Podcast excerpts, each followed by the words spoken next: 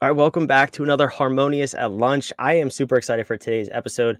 We got a guest who has a unique story, a really interesting story, and a, a, cool path that's very much in alignment with what we teach and talk about here at What If with the Harmonious architecture. We're talking about business systems and a unique approach to it, but also really the, the path of today's story is the payoff of focusing on and having, developing, building a business system. So on this podcast, we're here to disrupt the way you think about your business, help you scale and grow.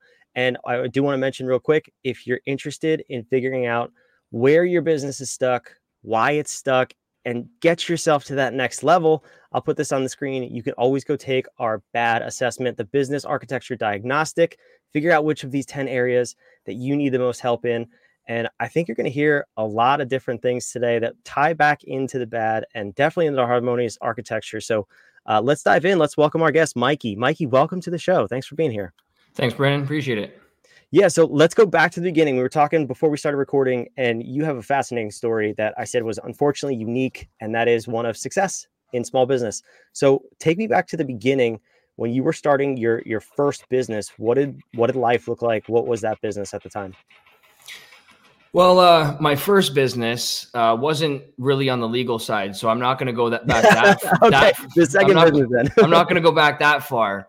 But uh, so I started out as a rapper. Funny enough, that's where I got most of my business skills from because I wanted to push my music. Uh, that's where the Mikey Bars name came from, and it just kind of stuck.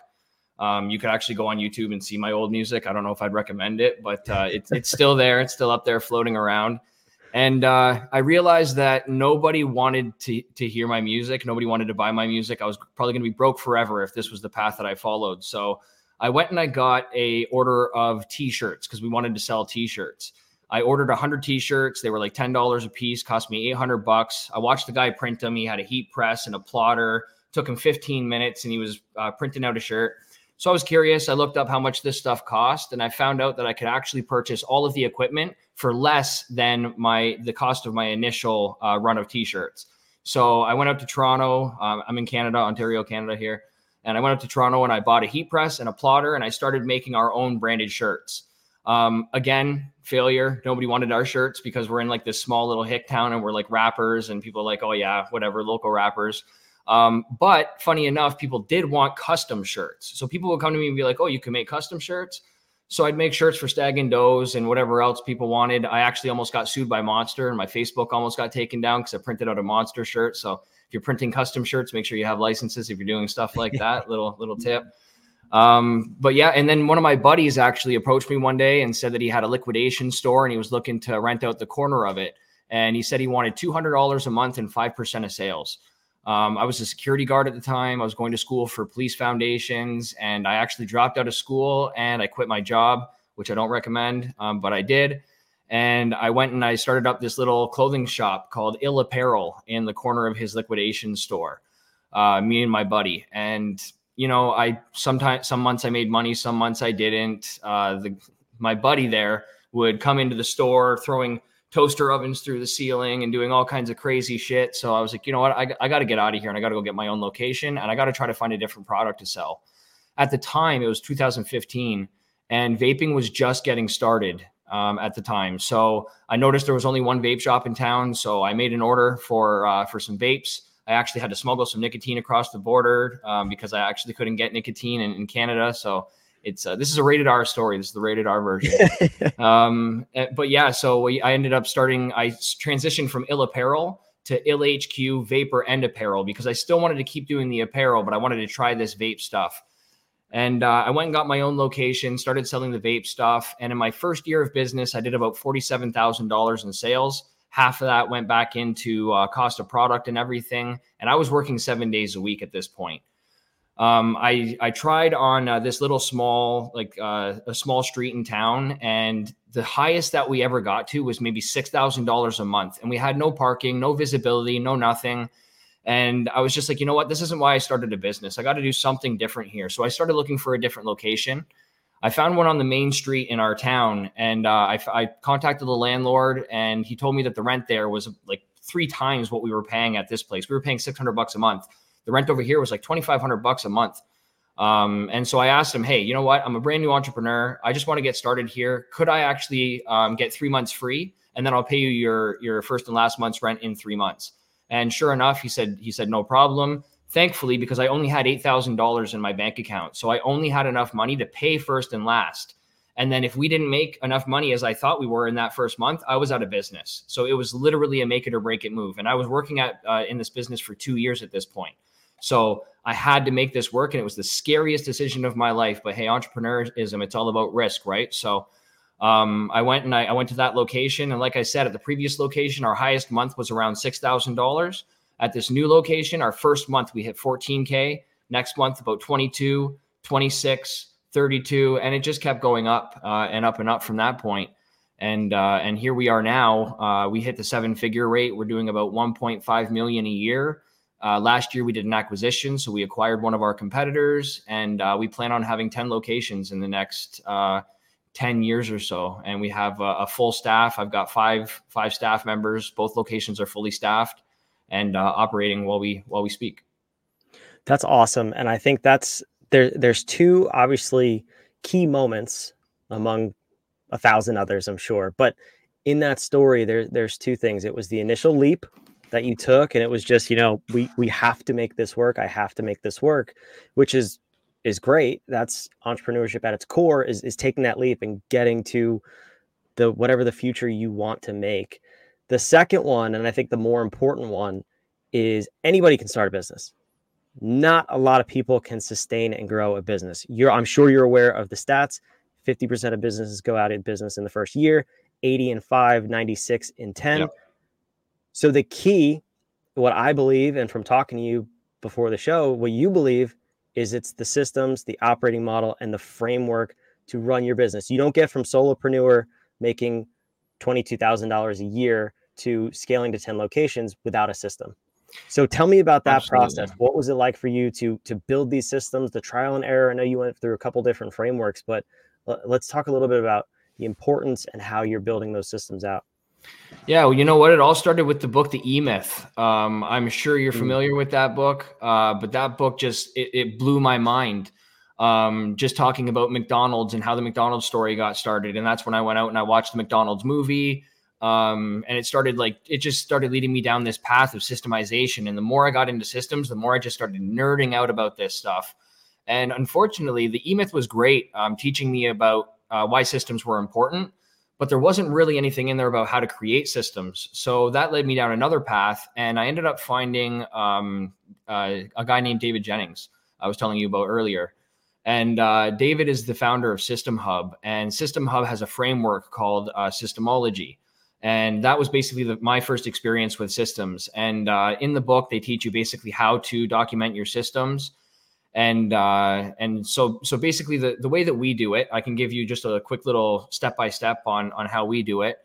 So the the owner and the entrepreneur should never be the person that's documenting the system unless they're the person responsible for doing the system. So whoever does the system in my business is the one that's responsible for doing it. So if we have a new task or a new system that needs to be created what I'm going to do is I'm going to have the person that does the system that's responsible for it record themselves doing it and talk me through the steps in the recording. So if it's a physical thing, we get them to pull out an iPhone. If it's something on the computer, we get them to do it on Loom. But basically, we just get them to talk through what they do step by step by step. Now, we don't get caught up in perfectionism at this point. Even if the way that we do it, it we know that it's not a great way and it's super manual, it doesn't matter. We're just documenting at this point. We're not optimizing. Uh, once we have that video, I bring it onto the computer and then I pull it into Loom to get a transcription. We take that transcription and we pull it into ChatGPT where we have a prompt where we prompt ChatGPT to become a documenter. And then we pull the transcription in when we say, Hey, ChatGPT, here's a transcription of a uh, system that we have. Can you turn it into a step by step system? We have this full prompt out for it. Then it will spit out the first iteration of our system. We go and put that into System Hub, we document it, and then the next person then we get uh, go and get somebody who's never done that before to uh, basically stress test it. And if they have any questions they put it in the comment section. We uh, optimize it and we go from there. And then basically um, in every weekly meeting we have something called an issues list. And if one of our systems is out of date we expect all of our staff to use our systems every time they go through the uh, the, the task. And if something becomes out of date we add it to our issues list we have a systems champion in our company. And so the systems champion would then go in and update the system and we would continue going from there. Um, and that that's basically uh, that's basically how it, it's super super simple. That's how we do it in, in, our company, and that's how you're able to to delegate and basically duplicate yourself in your business.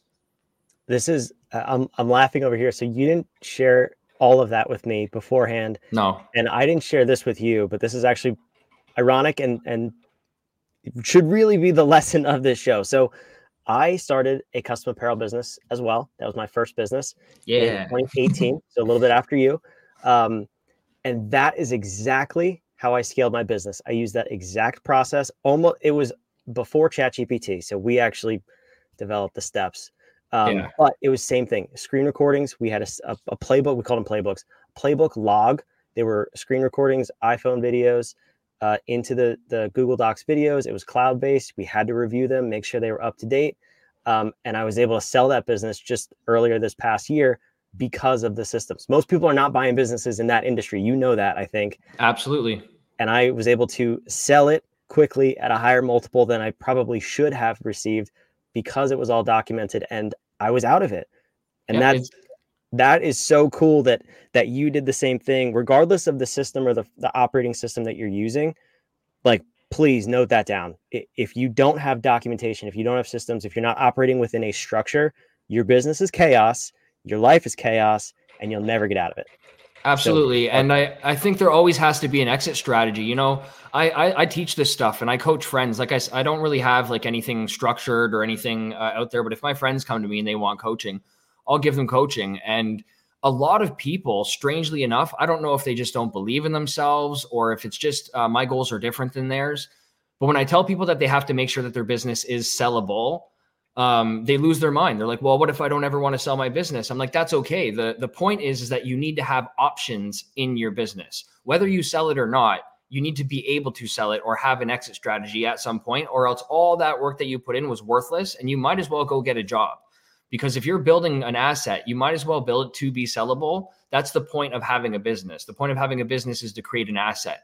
Just because it's sellable, like I was saying, doesn't mean you have to sell it. You can own it passively. Um, you could you could uh, take a vacation if you want to at some point. But if you can't walk away from your business for like three months and not only have it still operating when you come back, but still have it growing, you still have work to do, in my opinion. And I think it's a, a very very important thing to focus on. Yeah, and and this is something that I think a lot of people don't get because they they buy themselves or they start themselves a job. Yeah. And what uh, like what's the point? It's a job that probably pays less, gives you less vacation days, more headaches. It, please put put systems in place, have a process. Before the systems though, I think there's a first step and it sounds like you think there's a first step too. Why are we creating these systems and how do we know what to create systems around? So where do you start in that process? Well, I don't know exactly how the phrase goes, but there's a part in uh, Alice in Wonderland. And a lot of people come to me and they ask me, like, well, what's my next step? Well, how do I do this? Well, how do I go there? And I always come back at them with with the Alice in Wonderland scenario where she's in the forest and uh, she meets up with the Cheshire cat and she says, well, where's my next step or where's my ne- next direction or where do I need to go? And then he asks her, well, where are you going? Where like where do you want to go? And she says, Well, I don't much care where I go. Then he says, Well, it doesn't matter then where where you end up. Right. And and I feel like that's so powerful because if if you don't know where you're going, if you don't have a vision and an idea of where you're going, then where you are now is good enough. Like you've already made it. Right. If you don't have an idea of where you want to be, then you're already there. Um, so I believe, you know, you, you have to have a vision. You have to know why you started the business. Why do you exist? Where do you want to be in 10 years? Um, and you have to have it has to be uh, completely, completely concrete. The vision is very important. The foundation of any business is basically your vision and your core values. Your vision determines where you're going to go. Your core values determines who you're going to go there with. And that's the most important thing in uh, in a business, I think, is the foundation because you can't create systems if you don't know where you want to go. Um, you can't have weekly meetings. Your data doesn't matter. Like no, none of these other core competencies of a business matter unless you know uh, where you're going and why you're going there. I, I, actually feel the why is more important than the where or the what. Um, but the vision as a whole is is so so critical. Yeah, we're definitely speaking the same language here, and I just want to.